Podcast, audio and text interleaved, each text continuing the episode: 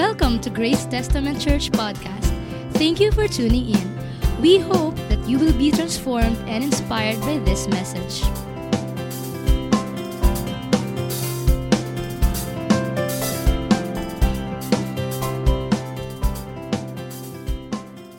Matthew 5 verse 14 hanggang 16. Basahin po muna natin sa English. Sabi po niya, You are the light of the world. Okay? Sabihan niyo po ako, A city on a hill cannot be hidden. Verse 15, Nor do people light a lamp, sabi ko sabayan ako, you know, and put it under a basket, but on a stand, and it gives light to all in the house. Okay?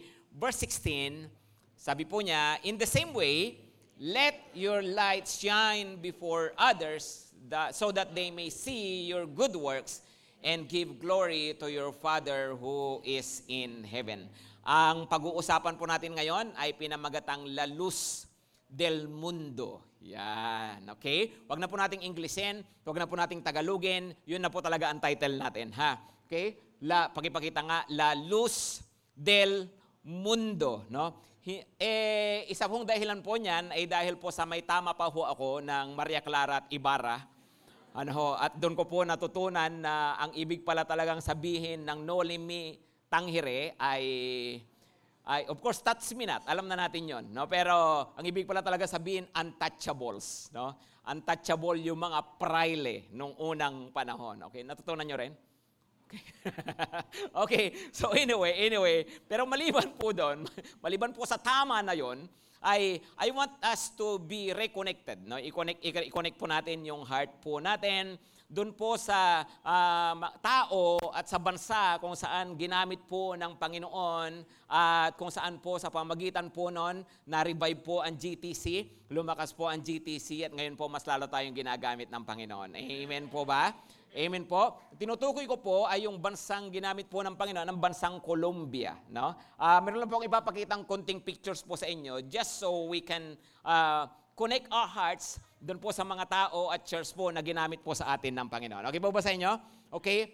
Yan po ay picture, obvious naman, di ba? Picture naming dalawa ni Mami Way. Sayang po, wala akong picture nung napakalaking crowd po nila They have, uh, ito pong church po na to, napakalaki po talaga. Ano ho, uh, hindi lang po napakalaki ng lugar, napakadami pong mga uh, membro. Ano, at of course, Kastila po, yung mga tao po dyan. Okay? At uh, doon po ay, yun pong itsura po ni Mami Wing doon, karaniwan lang po doon. Pag po kami lumalakad, ako po ang pinagtitinginan, hindi po siya. Ano ho, exotic eh, exotic. Ano. anyway, yan po. Ano, uh, isa pa, next picture please. Gusto ko ipakita po sa inyo isa sa mga kanilang magandang nature. Yan, okay, sa Colombia. At isa pa ho na picture, na next picture ay yan, okay, sige, sige po, yan, no? Nababasa niyo ba yung nakasulat? Federación Nacional de Cafeteros de Colombia. National, ano, ano, ano tawag dyan? No? National Federation of Coffee Makers in Colombia or of Colombia siguro. No? Anyway, um, bakit ko po ba pinapakita po ito? Ang Colombia po dati, kilala po siya saan? Hindi po sa kape. No, mas kilala po siya sa cocaine. Ano ho. Pero at yun pong, yun pong business po na yan, of course, panahon ni El Chapo, ni ni Pablo Escobar, ano ho, ay grabe ho talaga. At napaka, napunta po kami doon, makikita nyo po yung mga pader-pader, tad-tad ng bala, grabe po yung mga gera, kasi po talagang ginyera ho ng drug lord ang gobyerno. Grabe ho talaga doon, ano ho. So talaga, ang gulo po noon. Pero alam po ninyo, na, noon pong pumunta na po kami doon, tahimik na, maayos na po siya, matiwasay. No? Alam niyo po, isang dahilan po dyan, ginamit po ng Panginoon, ito pong church po na ito. Ginamit po ng Panginoon, ano po, grabe po yung, yung nangyari po na transformation at hindi na po sila ngayon, hindi na po sila, da, uh, of course, may, yung drug business, alam niyo naman po yan kahit naman po saan, ano po, pero hindi na po kagaya po ng dati. Actually po, no, uh, sa nung dyan, dahil isa pong dahilan po diyan, napakaraming mga drug lord at mga posture na born again.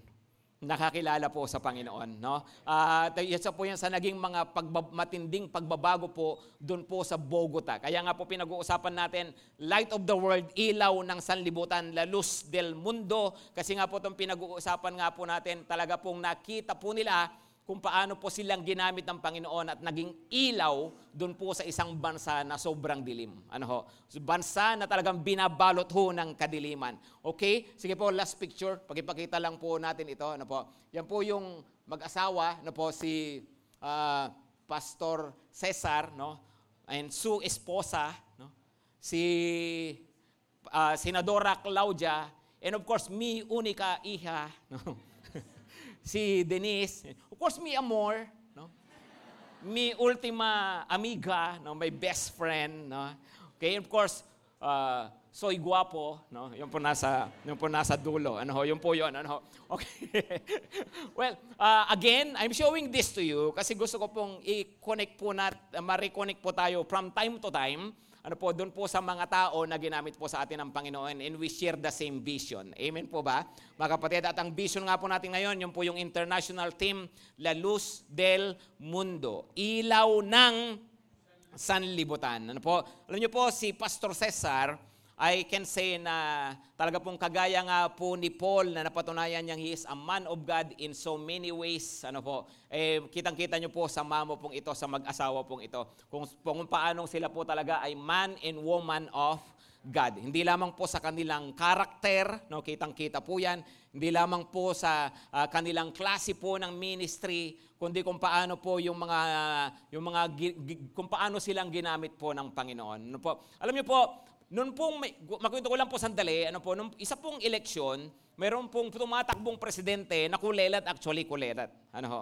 Pin, uh, ito po, sinuporta ni na Pastor Cesar, pinagpray po nila, tapos po yun yung nanalo, at actually, nung termino po ng presidente pong ito, doon po napatay si Pablo Escobar. Ano po? Doon po actually po natigil po yung drug trade na, na hindi naman natigil talaga kundi humina po yung drug trade. No? Sabi ko po kanina, si Pastor Cesar po, dahil po sa kanyang sa kanyang ministry, ang dami pong mga drug addict, mga drug lord, mga pusher na nakilala po sa Panginoon. Mukhang yun po ang dahilan kaya pinag-initan din po siya. Actually po, in-assassinate po yan.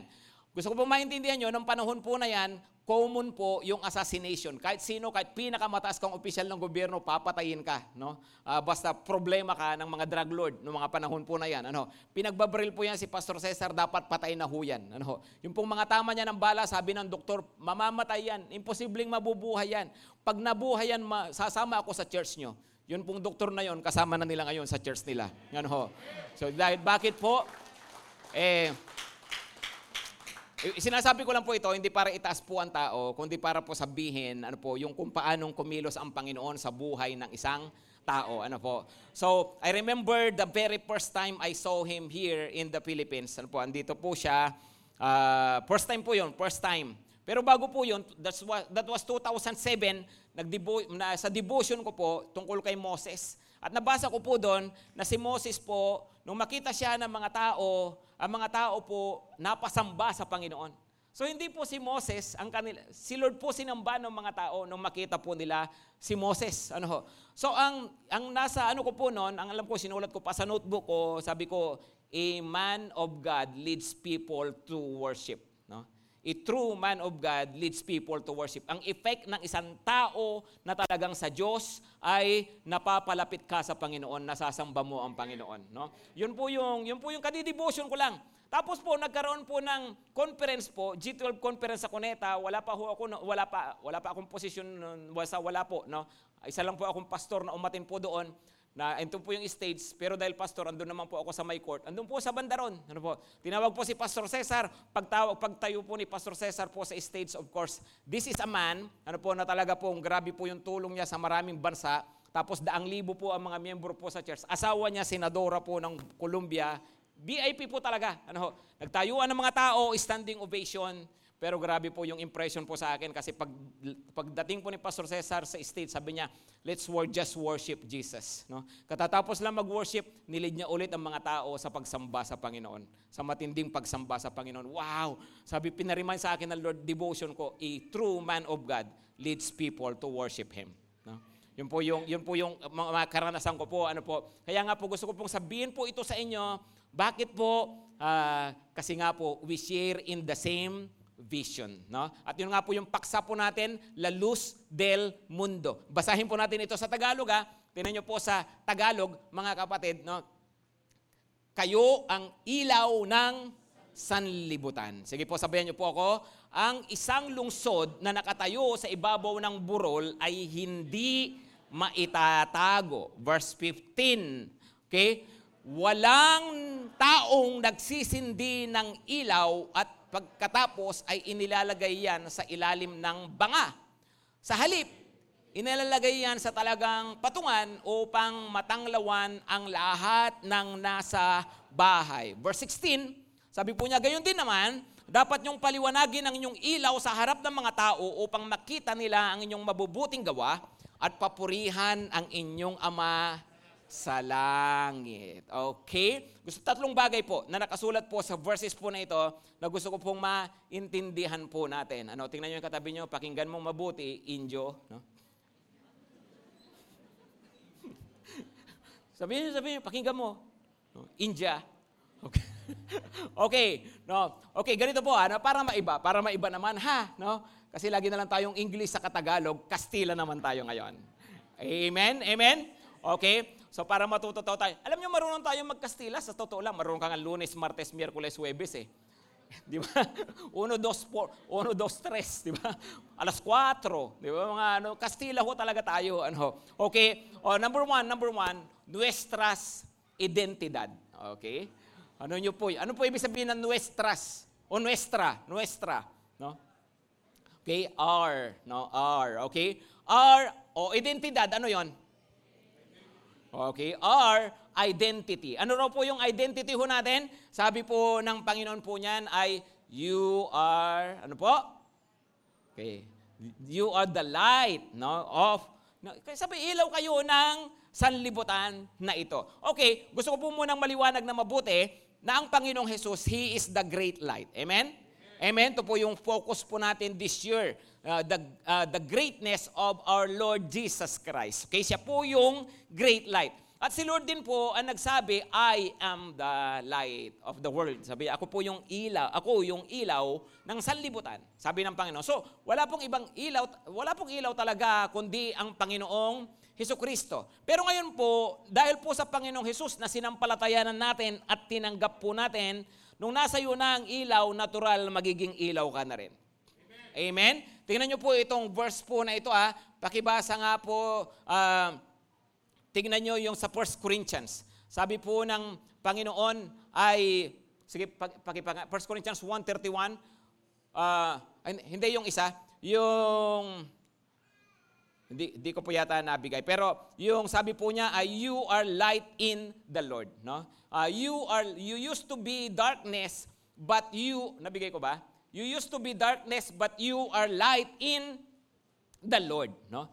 You are light in the Lord. Hindi niya sinabing, uh, you are in the light. Hindi po, sabi niya, you are light. Okay? Ano raw po? You are light. No, tingnan niyo katabi niyo, pakisabihan, ilaw ka. Okay, huwag niyo nang hawakan. Sabihin mo, no limitang here. No? Okay. So, ilaw ka. Okay? O, oh, yan, yan. Ephesians uh, 5.8 pala. Sige po, basahin po ninyo. For at one time you were darkness. You are not just in darkness, you were darkness. Okay? Ang dilim mo, sabi, kadiliman ka. Tinan yung katabi mo pagsabihin, kadiliman ka. Magluta ka. Okay? For at one time you were darkness, but now you are light in the Lord. Walk as children of light. So tayo po, hindi lang nasa kadiliman, tayo mismo kadiliman dahil sa kasalanan. Aminado po ba kayo doon? Pero nung tanggapin mo ang Panginoon sa buhay mo, ngayon ikaw ay liwanag na mismo. Hindi ka lang nasa liwanag, liwanag ka na mismo. No? Grabe, no? So ano po yung identity po natin? Tayo po ay ilaw. Amen? Amen. Tayo raw po yung ilaw mismo. So ano ano ano ka? No? Anong klaseng tao ako? ilaw. So ibig pong sabihin, ang pagtingin mo dapat sa sarili mo, kapatid, ay kung ano ang sabi ng Panginoon tungkol sa iyo. You are light in the Lord. Amen? Amen. ikaw, is- ikaw ay isang ilaw. Amen po ba? No? Na ano ka ba dati? Ah, ako pastor, pasaway ako. Hindi na, no? You are light in the Lord. Okay? Ako marites ako, ay marites, no? Well, dati 'yon, no? You are light. Maliwanag po ba? Mga kapatid, ah, ano, ano ako eh, palingkera ako eh. Paling, okay, dati 'yon. You are light. Black sheep ako eh, no? Siga ako eh. No? Ah, masama, masama ugali ko eh. No, ganito ako eh, no? Hindi, hindi, hindi na ikaw 'yon. You are light in the Lord. Dapat unang-una, matanggap mo sa sarili mo yung ginawa na ng Panginoon sa buhay mo. Amen? Nung tanggapin mo ang Panginoon, may ginawa na siya na pagbabago, and that is you are now light in the Lord. Okay? So kahit ano ka pa, kahit sino ka pa, dapat makita natin, o nga, yung pala yung identity ko. So dahil dyan, if you are light in the Lord, eh dapat uh, sabihin mo sa sarili mo, I am a nobody. I, I, I, I, I am not a nobody. Sabihin mo nga, sabihin mo nga po, I am not a nobody. Okay, mga kapatid, remember ha, no believer is a nobody. No believer is a nobody. Walang mananampalataya ang walang sinasabi. No? Walang mananampalataya ang walang kwenta. Amen? Walang mananampalataya ang kung sino-sino lang. Why? Yun nga po, because you are light in the Lord. Dapat maintindihan po natin, hindi ka dapat nabubuhay na parang uh, insignificant, insecure. Hindi dapat nabubuhay na parang uh, yung buhay mo ganun-ganun lang. No? Hindi. Dapat makita nga po natin, you are light in the Lord. No? Hindi ka dapat nabubuhay na kung ano man yung dati mong pagtingin sa sarili mo. Why? Because you are light in the Lord. Ngayon, kahit pa mo, eh ako naman pastor, di naman ako nobody talaga eh. No? I feel like I'm somebody, just the same. Kahit sino ka pa, kahit ano pa yung pinagmamalaki mo, dapat ang number one identity mo, you are light in the Lord. Kaya dapat tinitingnan mo ang sarili mo na ikaw ay liwanag na li, ikaw ay liwanag sa Panginoon. Amen? Kahit sabihin mong, ako pinakamatalino. Hindi na, hindi na. Hindi mo nang tingnan sa sarili mong ganon. You are light in the Lord. Amen? ako yung pinakamayaman. You are light in the Lord. Maliwanag po ba? Mag- tingnan niyo po ito ah, Jeremiah 9:23 to 24. Jeremiah 9:23 to 24. Sige po, sabayan niyo akong magbasa, no? Huwag ipagyabang ng matatalino ang kanyang karunungan. Sabayan niyo po ako, por favor. No? No? Huwag ipagmayabang ng matatalino ang kanyang karunungan o ng malakas ang lakas na kanyang taglay. Ninang mayaman ang kanyang kayamanan. Kundi ano raw? Verse 24, Kung may nais magmalaki, ang ipagmalaki nyo'y ang pagkakakilala at pagkaunawa sa akin, sapagkat ang aking pag-ibig ay hindi magbabago. Makatarungan at matuwid ang mga ginagawa ko. Ito ang mga bagay na nais ko. Si Yahweh ang nagsasabi nito. Amen? That's why in 1 Corinthians 1.31, nakita po yung verse kanina, maganda pong i-memorize po ito. Sabi niya, So that as, is, as it is written, let the one who boasts, boast in the Lord. Amen? Amen? Kung meron ka raw ipagmamalaki, wag na yung kung ano. Ang ipagmalaki mo raw ay si Lord. Hello, maliwanag po ba, mga kapatid? Kasi nga po, you are the light, no? Si, si of course si Lord Jesus tinagla, tinag, tinanggap natin yung ilaw na nasa kanya. Ngayon nga po yung ilaw pala natin dapat hindi sa iyo yung spotlight, no? Para kang plus light. 'Di ba? Na may ilaw ka pero ang tinuturo ay ang Panginoon. Amen. Hello, maliwanag ba mga kapatid? No? Anong ipagmamalaki mo? Sabi niya, let those who boast, boast in the Lord. No? So, anong dapat? No? Eh, dapat tingnan mo ang sarili po natin na dahil sa pagkakakilala mo sa Panginoon, mas matindi ka. Tingnan niyo po yung katabi niyo, come on, come on, hindi, vamos. No? Mas tingnan mo katabi mo, no? you are light. No? Mas matindi ka. No? no sabihin mo, mas matindi ka, bebe. Hindi, mas matindi ka, indio. No? Bakit? Eh kasi nga po, no, sabi po niya, eh, dahil sa liwanag ng Panginoon, na taglay-taglay po natin. Naniniwala ho ba kayo sa harap ng Diyos, mas maliwanag ka pa, mas makinang ka pa sa BTS? O, yung iba ayaw maniwala, no? Naniniwala ba kayo mas harapan ng Panginoon, mas matindi ka pa sa Blackpink? Hello? Hindi nga po, no? Mas matindi ka pa sa kung sino-sino dyan. Bakit? You are light in the Lord. Amen? Sabi pa ng Panginoon, no, balang araw, sabi niya, those who are wise will shine like the stars in the heavens. No? Sino man nakakakilala raw sa Panginoon, magliliwanag like stars. Tingnan niyo katabi niyo, mega star yan. No? No, superstar yan. Okay? Ba margarine yan. Bakit? No? Eh, kasi nga po, you are light in the Lord. No? So, yun ang ating identidad, identity. Okay, number two, nuestra punsyon. No? O ano yung punsyon? Oh, di ba? Ang galing nyo, ha? Di ba? Sabi ko na nga ba, natural sa atin eh. No? Obvious naman, di ba? Okay, our function. Pakisabi na malakas, function. O, ano raw yung function? Sabi niya, ay, uh, a city on a hill cannot be hidden. Kayo ang liwanag na sa libutan. Hindi maitatago ang ang syudad, ang isang lungsod sa taas ng burol. Kung paa, ang inong ibig niya sabihin doon. No, na, kung paano mayroong lungsod sa taas ng burol, na talagang obvious na obvious. Di ba? Kitang-kita yan eh. Kahit nasa malayo ka, kasi nga nasa taas siya, kitang-kita. Mapaaraw, mapagabi, lalo, di ba? Makikita mo yan. Bakit? Kasi nga po, nasa taas. Di ba? So sabi niya, dapat ang Kristiyano ay kitang-kita. Amen? No, dapat ay obvious na obvious. Madaling makita. No, tapos sinundan niya ng isa pang halimbawa, maliban sa city. Sabi niya ay uh, yung mismong lampara, no? Walang nag uh, sisindi ng lampara para lang itago ito sa loob ng banga. Kaya sa basket, sabi niya, no? Ba, saan inilalagay? Inilalagay siya sa tamang patungan upang maliwanagan ang lahat ng nasa bahay. Amen? So ano ang function po natin? Kung ilaw ka, dapat may naiilawan sa'yo. Amen? No? Ano po uli?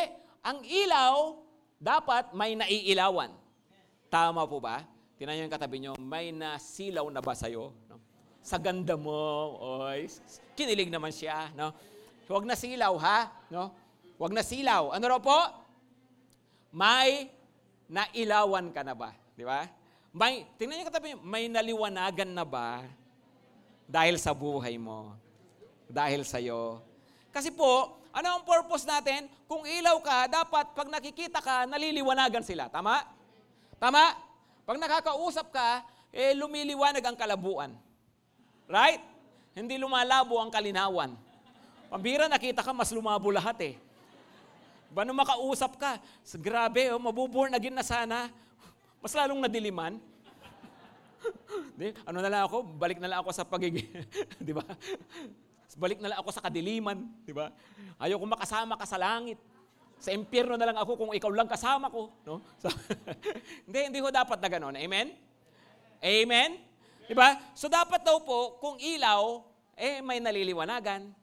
Yun po ang purpose ng buhay po natin. Kaya bawat isa po sa atin, dapat magandang ano yan, magandang pagsasaliksik sa sarili. Magmula nung tinanggap ko si Jesus, may naliwanagan na ba sa buhay ko? 'Di ba? May nalinawan na ba? No? Meron na bang nadala sa great light? Meron na ba nakakilala po sa Panginoon? Kasi po we're talking about this, dahil, dahil po bilang church, bilang kristyano, tayo po dapat tagapagdala ng dakilang liwanag ng Panginoon. Bakit po tayo andito? Para po dalhin ang great light sa paligid. Yun po talaga yung prayer ko. Ano po, ang Bogota po, ang church ni na Pastor Cesar, talaga pong pang buong mundo po yan eh. No? Sa, tayo kahit man lang sana, dito man lang sa Alcalaucan, maging great light man lang po talaga tayo rito. Amen? Dito sa community na to, kung saan man ng mga iba-ibang mga lugar na may ministry po tayo sa mga campuses, dalhin po natin yung liwanag po ng Panginoon. Ano po? Eh ano po ba ang mga kalaban yan? Bakit yung mga tao tinatago daw yung kanilang ilaw? Alam po ninyo yung una, hiya ashamed. Okay? Nahihiya. Tingnan niyo po sabi ng Panginoon na Mark 8 verse 38. Mark 8 verse 38, sabi po ng Panginoon, For whoever ashamed is ashamed of me and of my words in this adulterous and sinful generation, of him will the Son of Man also be ashamed. No? When he when he comes in the glory of his Father with the holy angels. Sino mang ikahiya ako, sa harapan ng mga, eh, ikahiya ko at ang aking salita, sa harapan ng mga tao, kakahiya ko rin, o sa sa ah, sa panahong ito, sa mga sa masasamang mga taong ito, sabi ng Panginoon, ikakahiya ko rin siya, no? Sa harapan ng aking ama at ng aking mga anghel. Alam po ninyo, mga kapatid, no? Kung naniniwala po tayo na ang Panginoong Hesus ay hari ng mga hari at Panginoon ng Panginoon, kung naniniwala ka talaga na siya ay Kristo, na siya ay Panginoon at tagapagligtas, dapat you are proud of Jesus. Amen? Hello? Di ba? Pambira. Ito nga po lagi ko sinasabi, may, naka, may nakita ka lang na, na celebrity, tinabihan mo lang eh, papicture tayo. No? Hindi ka naman kilala nun. No? Tapos hindi nga tumingin sa kami camera, nakaganon lang siya. Oh. Pinos mo pa talaga. No? Akala mo, akala mo close kayo. Di ba? Eh bakit? You, we are easily proud of people. Tama? Ang daliw nating ipagmalaki ang kung ano-ano at ang kung sino-sino, pero si Lord ikinahihiya po kahit ng maraming Kristiyano. Di ba? Sabi niya kung ikakahiya mo siya, hindi mo siya kikilanlin, Now, of course, sa tinutukoy po dito yung mga, ah, yung mga iniisip yung gag, sasabihin ng tao kaya ayaw lumapit sa Panginoon. No? Eh, sabi, hindi, hindi dapat na ganoon. Kasi nga po, ang Panginoon nga po ay dapat po na ipin, ipinagmamalaki, ihina-highlight po siya sa buhay po natin. Amen po ba? Sabi niya, let everyone who boasts, boast in the Lord. Ang pinagmamalaki raw po ay ang Panginoon. Amen. No? Huwag ikahiya ang Panginoon. Maliwanag po ba? No? Tinan yung katabi niyo, pakisabihan, huwag ikahiya si Lord. Okay, alam po niyo po isang isang ano yan, isang ma, isang ma, uh, laking kalaban ng ng mga tao sa buhay, ng mga Pilipino sa buhay, yun pong hiya. Tama? Tama po ba? No? Marami tayo, uh, ang mga Pilipino, natural po yan, tayo raw po kasi ay, yun po yung, yun po yung uh, personalidad, yun po yung nature ng mga Pilipino, yung hiya, di ba? Yung ating shame culture na tinatawag. Okay, so ma- nahihiya kang mag nahihiya kang mag, mag-apply, no? Nahihiya kang di ba? Ma, uh, gumawa ng ganito, ganyan, di ba? Ang dami nating mga ikinahihiya, right? Pero alam po niyo, isang bagay po yan na dapat po ma-overcome po natin. Yun pong, yun pong hiya. Lalo na po pag para po sa Panginoon. Amen? E pambira, pag ibang bagay, kinakapalan mo mukha mo eh. Di ba? Tama, hello, tama ba? Di ba? Pagdating sa pagdating sa kung ano, andali, and, pag talagang kailangan, ano, kakapalan mo mukha mo eh, right? Eh, ngayon, ngayon din naman po, no? Dapat po kapal muks tayo pagdating kay Lord. Kasi paano kang magliliwanag kung mahihain ka? No? Maliwanag po. No? Sabihin ng katabi mo, kapal muks dapat. No? Para kay Jesus. Amen? Okay? Ano pa? Takot, siyempre. No? Iba yung takot, iba naman, uh, magkadugtong po sila. Actually, magkamag-anak po yung takot, saka po yung hiya. No? We are ashamed, we are also afraid. Di ba?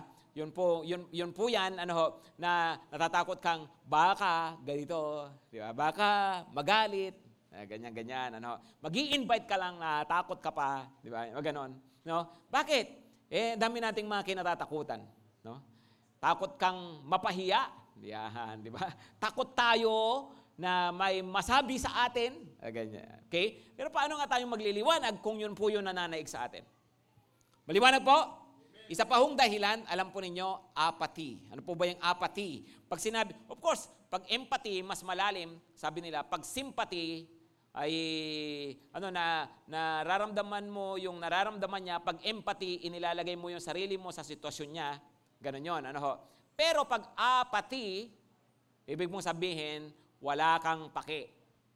Okay? Wala kang uh, paki sa kanya. No? So, ano, ano po yan? Pag sinabing apathy, ang mga Kristiyano po, po pwedeng wala tayong pakialam, pakialam lang talaga. No? Bahala ka sa buhay mo. No? Mabuhay ka sa kadiliman. Mamatay, mabuhay kang madilim. Pati singit mo madilim.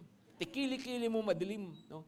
Mamatay kang madilim bahala ka sa buhay mo. Di ba? Ganun po tayo, right? So, yun po ang problema. Pag apathetic po tayo, wala po tayong pakialam sa mangyayari sa ibang tao. So, mamata so bahala ka. Kung yung gusto mong buhay, ma mapalayo, malayo ka sa Diyos. No, gusto mo magpunta sa impyerno, bahala ka. No? Pero hindi nga po ganun eh. Kasi sabi ng Panginoon, you are light. No? Maliwanag po? Hindi po pwedeng, ano talaga, hindi po pwedeng apathetic ang isang Kristiyano. Dapat concern po tayo sa mga tao sa paligid po natin. Hello? Diba? Na tayo po, mayroong, mayroong puso para sa isang tao, itong taong to kailangan makilala niya si Lord. Itong taong to kinakailangan mapalapit siya sa Panginoon. Itong taong ito dapat maligtas ang kanyang kaluluwa. Ma- pwedeng ang tinutukoy nating tao po ay mga mahal sa buhay, di ba? Pwedeng mga kaibigan, pwedeng mga nakakasalamuhan natin kung saan-saan. Basta po yung mga taong yon, ah, ito po, sila po ay nangangailangan po ng liwanag din po ng Panginoon. Amen? Narinig niyo po ba ako na maayos? Okay, yung kanina po, narinig niyo po. Okay, sige po. That's number two. Ano na po yun? Ano po yung number one? Identidad. No? Number two, function. Okay? Number three, hulaan nyo nga ulit kung alam nyo to. No? Nuestra objetivo. Ang galing nyo talaga. Grabe, no? So, ano po, ano po objective o kaya purpose, the end, no? The, the goal, no? Ano, bakit natin ito ginagawa? Sabi po niya, o sige, basahin po natin po yung ah, susunod na verse, verse 16. Read aloud please yung verse 16. Matthew 5, 16. Sige po, sabi niya, in the same way, let your light shine before others, so that they may see your good works and give glory to your Father who is in heaven. O sige, ano po yung objetibo? Soli Deo Gloria, sabi po nila. Okay, ano po yon? No? Okay, ano po yon? No? Yeah, of course, yung glory po ng Panginoon. Amen? So that they may glorify your Father who is in heaven. Ma- Magliwanag kayo. Sabi niya, para ano? Para makita ang kaluwalhatian ng inyong Ama sa langit. So ibig pong sabihin, mga, sabi ng Panginoon, let your light shine. Sa paanong paraan? Sa pamagitan ng inyong mga mabubuting gawa. Right? Ano po yung mga mabubuting gawa? Pag nakita po yung binagong buhay natin pala ng ibang tao, kahit ayaw nilang kilalanin si Lord, nakikita nila, nag-glorify po si Lord. Tama po ba? Kahit pa, ayaw pa, kahit pa hindi pa nila talaga tinatanggap si Lord, pwede na makita, aba, magmula nung magpunta yan dyan sa church, magmula nung basa ng Bible yan ha. Nagbago yan ha. Di ba? Narinig niyo na po ba yung ganon? Di ba? Ba tong taong to, kilala ko to eh. No? Magmula, kilalang kilala ko yan. Dati pa, grabe yan. Ang sama ng ugali yan. No? Magmula nung mapunta yan sa GTC. Of course, of course, church ang nakita nila, pero ang totoo, ang pinuntahan mo si Lord. Amen? Magmula mapunta yan dyan sa church na yan. No? Nang laki ng pinagbago. No? O, di ba? Sino nag-glorify po? Si Lord. Amen? Kasi alam po na ang pinuntahan, ah, na ang nasa church naman talaga, ang dahilan ay si Lord. Di ba po? Hello, hello, tama ba ngayon mga kapatid? Di ba kaya, ang, ang sarap kaya no, no? Imagine sabihin ng, sabihin ng asawa mo, ba, ang bait na ng asawa ko ah. Magmula na mo, born again ah. Di ba? Ay kaysa naman sabi, o umuwi ka, pandemonyo ka. Pambira. Alam niyo, pag nasasabihan kayo ng gano'n, mga kapatid, nako, mag-isip kang mabuti. Pag-pray mong mabuti, Lord, baguhin mo ako. Di po pwede ito, kristyano ako, naturi. Napagkakamalan akong demonyo. Di ba?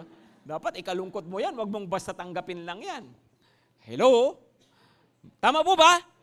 Di ba yung bang, aba, yung anak ko magmula nung ah, mag, makakilala sa Diyos, eh, yung laki ng pinagbago ng ugali, ah, hugas ng hugas ng pinggan na. Di ba? Grabe, la, lahat ng ano, nilalabhan kahit bagong plancha ah. Di ba? Hindi nga po, di ba nga po, sa malilit na mga bagay, sa malilit na bagay, mga kapatid, kaya nga po ito po lagi kong sinasabi nga po eh, ano minsan pag sinabi pong change, tuwan-tuwa na po tayo sa sarili natin, pinagmamalaki natin, ako wala na akong bisyo. Di ba? Ganun tayo. Tama? Tumigil na ako sa sa pag, paglalasing, di ba ganyan? Okay, praise God, na wala ka ng wala ka ng bisyo. Hindi na ako nagyoyosi. Praise God. Di ba? Eh, eh, hindi na ako hindi na ako nakikipagsapakan sa kanto, no? Eh, praise God talaga, no? Salamat sa mga pagbabago na yan. Pero ang pagbabago po, hindi lang yan sa malalaking mga bagay. Sa maliliit na mga bagay. Sa mga ugali, dapat nakikita po sa atin. Amen? Di ba? Eh, pambihira, hindi ka na, oo nga, hindi ka na nagyuyusi, nagyuyusi, pero kung makapagsalita ka, umuusok naman ang bunganga mo. Hello? Hindi ka na nga, hindi ka nga lasinggo, pero yung lakad mo, pag ganong-ganon pa rin, hindi, ka pa rin, hindi pa rin diretso yung buhay mo. Tama po ba? Di ba? Hindi ka pa rin high sa drugs, pero ang yabang mo naman. Hello?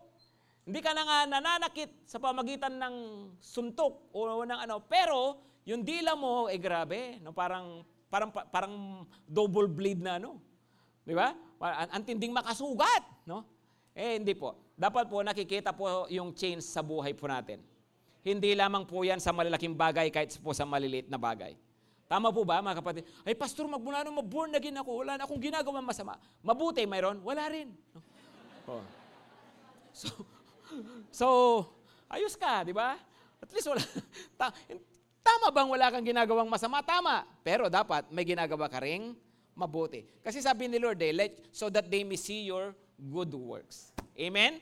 Hindi sinabing, so that they will not see your evil deeds. No, hindi. So that they will see your good works. Makita nila ang inyong mabubuting gawa. Sa karakter po yan. Amen po ba? Ano pa? Sa pamagitan ng kung paano nating ituring ang ating kapwa. Sa pamagitan ng pagtulong sa kapwa sa pamagitan ng pagmamalasakit sa kapwa. Maging consider, cons, uh, considerate sa ating kapwa.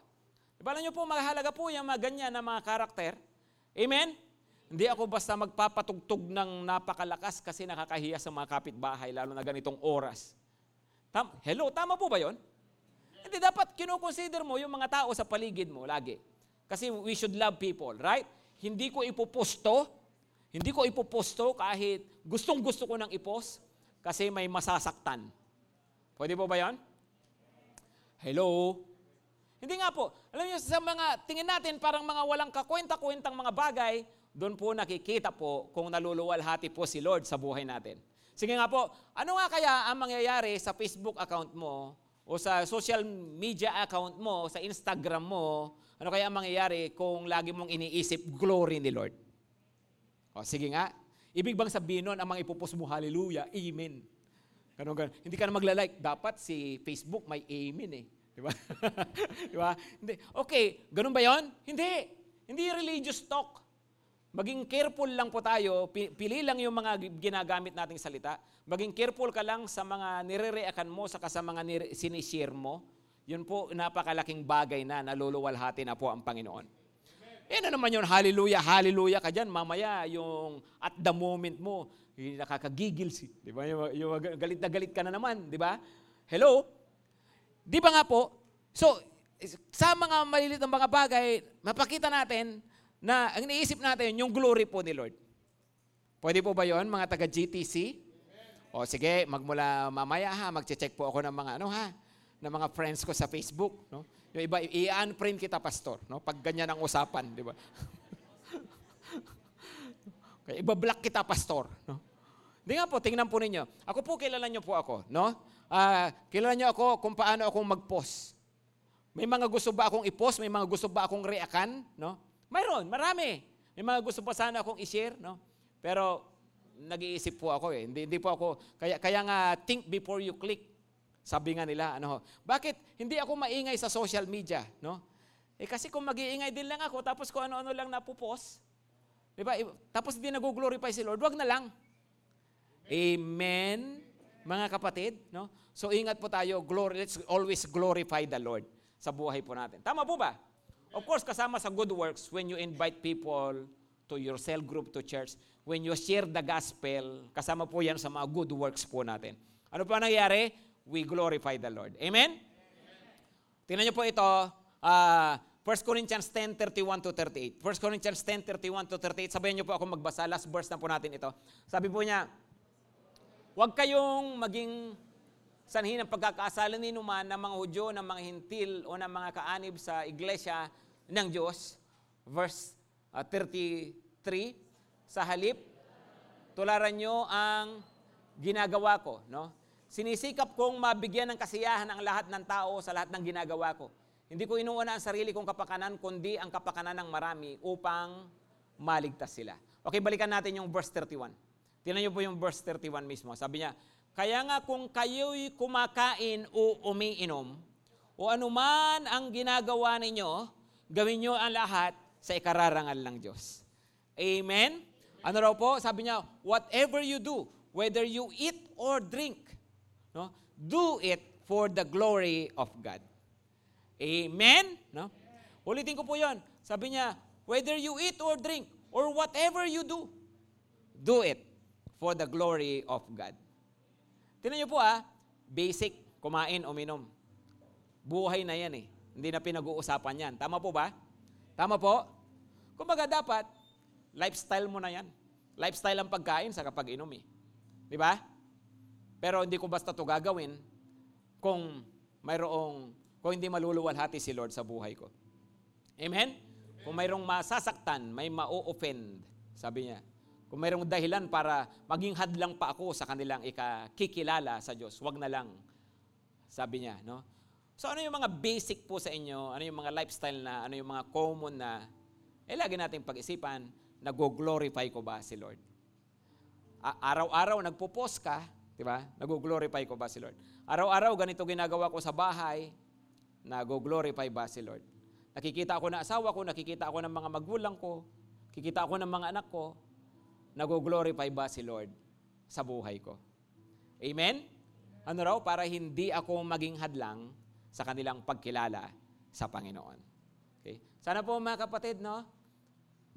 Yun po talaga yung naisin natin mas maluwalhati pa ang Panginoon sa buhay natin. Bakit? Ikaw ay ilaw ng sanlibutan.